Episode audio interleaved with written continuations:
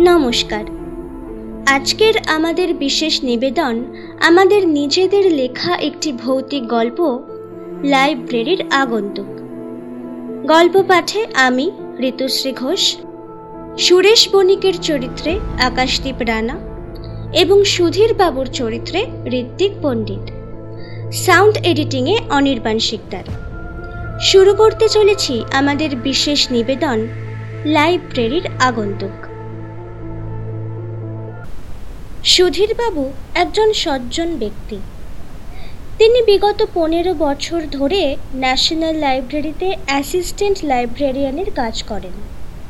তিনি খুবই ভদ্র এবং নম্র স্বভাবের একজন লোক। সুদীর্ঘ চেহারা, মাথায় কাঁচা পাকা মিশ্রিত চুল, বয়স পঞ্চাশ অনূর্ধ্ব।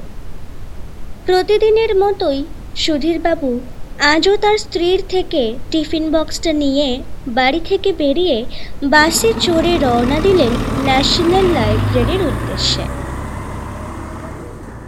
দশটা নাগাদ তিনি পৌঁছালেন লাইব্রেরিতে। ভেতরে ঢুকে তিনি নিজের টেবিলের দিকে গেলেন এবং পাখাটা চালিয়ে কিছুক্ষণ জিরিয়ে নিলেন। আজ লাইব্রেরিতে লোকের সংখ্যা একটু কম। আসলে আজ সকাল থেকেই মাঝে মাঝে বৃষ্টি হচ্ছে। কখনো হালকা, কখনো বা মুষলধারায়। তাই হয়তো লোক সংখ্যা কম। বেশ কিছুক্ষণ জিরিয়ে নেওয়ার পর সুধীরবাবু গোটা লাইব্রেরিতে একটু টহল দিতে গেলেন। কিছুক্ষণ টহল দেওয়ার পর তিনি দেখতে পেলেন যে একটি কর্নারে একজন লোক বসে আছেন। যাকে দেখে সুধীরবাবুর খুবই অদ্ভুত লাগল। লোকটি একটি বেশ বড় এবং মোটা কালো রঙের জ্যাকেট এবং বেশ বড় সাইজের একটি টুপি পরে বসে আছেন। বাইরে বৃষ্টি মাঝে মাঝে হচ্ছে ঠিকই, তবে এত মোটা জ্যাকেট পরলে চেকারোরই খুব গরম লাগাটা স্বাভাবিক। আর তার টুপির জন্যে তার মুখটা ঠিক করে দেখাও যাচ্ছে না। তবে সুধীরবাবু লোকটির হাতের বইটা দেখে খুবই চমকে গেলেন। অশরীরে আত্মাদের সম্বন্ধে লেখা এই বইটি সুধীরবাবু গত তিন দিন ধরে খুঁজে চলেছেন লাইব্রেরিতে। তিন দিন আগে একটি লোক এই বইটা পড়তে নিয়েছিলেন সুধীরবাবুর হাত থেকে। তারপর লোকটি ফিরে যাওয়ার সময় সুধীরবাবুকে বইটি ফেরত দিয়ে সাইন করে বেরিয়ে গেছিলেন। ঠিক তারপরই হঠাৎ কোনো একটা শেলফ থেকে হুড়মুড় করে বই পড়ে যাওয়ার শব্দে সুধীরবাবু সেই দিকে ছোটেন আর এই বইটি সাথে করে নিয়ে যেতে ভুলে যান। ফিরে এসে সুধীরবাবু তার টেবিলে বইটি আর দেখতে পাননি এবং চারিদিক তন্ন তন্ন করে খোঁজার পরেও তিনি বইটি আর কোথাও খুঁজে পাননি। সেই নিয়ে সুধীরবাবু এতদিন খুবই দুশ্চিন্তায় ছিলেন। তবে আজ হঠাৎ বইটি এরকম ভাবে তার চোখের সামনে চলে আসাতে তিনি খুবই অবাক হন। এই লোকটি কোথায় পেল বইটা? কেউ তো আর বাইরে থেকে বই নিয়ে আসেন না এখানে। তাহলে কি বইটা লাইব্রেরিতেই কোথাও ছিল? কিন্তু তিনি তো এই তিন দিন ধরে তন্ন তন্ন করে খুঁজেছেন। এত ভুল হলো তার? তার পনেরো বছরের অভিজ্ঞতা এই ন্যাশনাল লাইব্রেরিতে কাজ করার। এই পনেরো বছরে এরকম ভুল তার কোনো দিনও হয়নি। তাহলে সুধীরবাবু কিছুই বুঝে উঠতে পারলেন না। অগত্যা তিনি ওই ভদ্রলোককে প্রশ্ন করেই ফেললেন। এক্সকিউজ মি আপনি কি এই বইটা আজ এখানকারই কোনো শেলফ থেকে পেলেন? লোকটি কোনো কথা বলল না। সুধীরবাবুর মনে হলো লোকটি হয়তো তার কথা শুনতেই পাননি। তাই সুধীরবাবু আরেকটু জোর গলায় বললেন আপনি কি এর আগে কোনোদিন এসেছেন এখানে? আপনার নাম কি? লোকটি এবার মাথা তুলে সুধীরবাবুর দিকে তাকালেন। কিন্তু কোনো কথা বললেন না। সুধীরবাবু ভাবলেন, লোকটি হয়তো কানে শুনতে পান না। তিনি তখন ঠিক করলেন, তাদের আর একজন অ্যাসিস্ট্যান্ট লাইব্রেরিয়ান মিস্টার দাসের সাথে কথা বলবেন। যদি উনি চিনে থাকেন এই লোকটিকে। সুধীরবাবু মিস্টার দাসের কাছে যাওয়ার জন্য যেই পেছনে ঘুরলেন, তখন হঠাৎ সেই লোকটি বলে উঠল আমি এর আগে কোনোদিন এই লাইব্রেরিতে আসিনি। আজ প্রথমবার এলাম। আর এলাম শুধুমাত্র এই বইটার টানে। সুধীরবাবু অবাক হয়ে পেছনে তাকালেন। উনি কিছু বলতে যাবেন তার আগেই লোকটা বলে উঠল আমার নাম সুরেশ বণিক। আমি সল্লেকের রূপকথা নামের একটি অ্যাপার্টমেন্টে থাকি। আমি এক জায়গায় শুনেছিলাম যে এই লাইব্রেরিতে একটি বিশেষ বই আছে। যেখানে কিছু অশরীরী আত্মাদের সম্বন্ধে ঘটে যাওয়া কিছু সত্য ঘটনা লেখা আছে। যেসব আত্মাদের কোন না কোনো মানুষ সচক্ষে দেখেছে এবং সেই ঘটনাগুলোর সত্যতা প্রমাণও করা হয়েছে। আর সবথেকে ইন্টারেস্টিং ব্যাপার যে যেসব মানুষ মারা গিয়ে এরকম অশরীরী আত্মাতে পরিণত হয়েছে তাদের সেই মৃত্যু কাহিনীও এখানে লেখা আছে। লোকটি কিছুক্ষণ থেমে আবার বললেন আমি আসলে ভূতের গল্প খুবই ভালোবাসি। আর সেগুলো যদি হয় সত্য ঘটনা তাহলে তো কোনো কথাই নেই। সুধীরবাবু এবার লোকটিকে থামিয়ে জিজ্ঞেস করলেন কিন্তু আপনি এই বইটা কোন শেলফ থেকে পেলেন একটু বলবেন?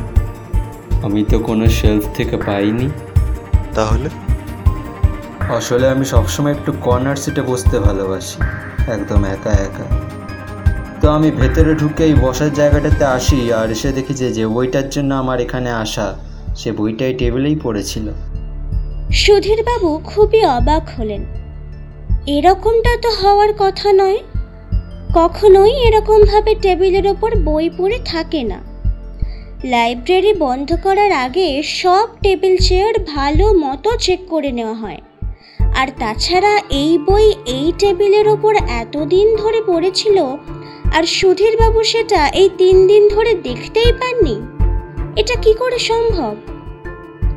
লোকটি হঠাৎ বলে উঠলেন, এই বইটাতে পাঁচ নম্বর যে ভৌতিক ঘটনাটা আছে, সেটা আমার খুবই ভালো লেগেছে পড়ে। আমি এই বইটা বাড়ি নিয়ে যেতে চাই। ওই গল্পটি বারবার পড়তে চাই আমি। এত সুন্দর করে লেখা। আচ্ছা আমাকে তো একটা লাইব্রেরি কার্ড বানাতে হবে, তাই না? আসলে আজ হাতে সময় বড্ড কম। তাই আজ হয়তো আর বেশিক্ষণ থাকতে পারব না। আপনি কাইন্ডলি আমাকে একটু কার্ড বানানোর ফর্মালিটিসগুলো বলে দেবেন? তাহলে আমি সেগুলো কাল এসে আপনাকে প্রোভাইড করে যাব সুধীরবাবু এখনও খুবই অবাক। তবুও তিনি বললেন আপনি একটু অপেক্ষা করুন। আমি একটা পেপারে সব ফর্মালিটিসগুলো লিখে নিয়ে আসছি। এই বলে সুধীরবাবু চলে গেলেন। বেশ কিছুক্ষণ পর সুধীরবাবু ফিরে এসে দেখলেন, লোকটি সেখানে আর বসে নেই। গোটা লাইব্রেরিতে কোথাও খুঁজে পেলেন না তাকে। সুধীরবাবু আরও অবাক হলেন যে লোকটি নিজেই ফর্মালিটিসের ব্যাপারে জানতে চেয়ে নিজেই উধাও হয়ে গেলেন। সুধীরবাবু হঠাৎ দেখলেন যে বইটা টেবিলে খোলা রয়েছে এবং যে পেজটা খোলা তাতে সেই পাঁচ নম্বর ভৌতিক ঘটনার কথা লেখা আছে, যেটার ব্যাপারে লোকটি বলছিলেন। খুব কৌতূহলবশত সুধীরবাবু সেই ঘটনাটি পড়তে শুরু করলেন।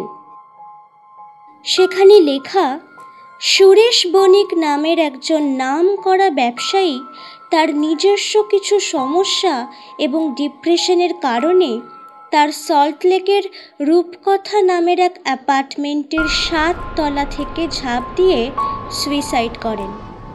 তার অশরীরী আত্মাকে বহু জায়গায় ঘুরে বেড়াতে দেখা গেছে এবং কিছু মানুষ তাকে সচক্ষে দেখার কিছু প্রমাণও তুলে ধরেছেন। এই ঘটনাটি পড়ে সুধীরবাবুর হাত পা ঠান্ডা হয়ে আসে। এবং সেখানে সুরেশ বণিকের চেহারার যেরকম বিবরণ দেওয়া ছিল, সেই বিবরণ এই লাইব্রেরিতে আসা লোকটির সাথে হুবহু মিলে যাচ্ছে। সুধীর বাবুর আর কিছুই বুঝতে বাকি রইল না। সে হঠাৎ দেখল, যেই চেয়ারটাতে ওই লোকটি বসেছিল, তার হাতলে বেশ খানিকটা রক্ত লেগে আছে। সেটা দেখে ভয়ে চমকে উঠে সুধীরবাবু হাত থেকে সেই বইটা ফেলে দেন এবং তখনই সেই বইয়ের ভেতর থেকে একটি ছোট চিরকুট বেরিয়ে আসে। কাঁপা কাঁপা হাতে সুধীরবাবু সেটা তোলেন এবং দেখেন সেখানে লেখা আছে, আজ চলে যেতে হলো। বেশিক্ষণ বাইরে ঘোরাঘুরি করা যায় না তো? কাল আমি আবার আসব। কাল কিন্তু অবশ্যই ফর্মালিটিসগুলো রেডি রাখবে।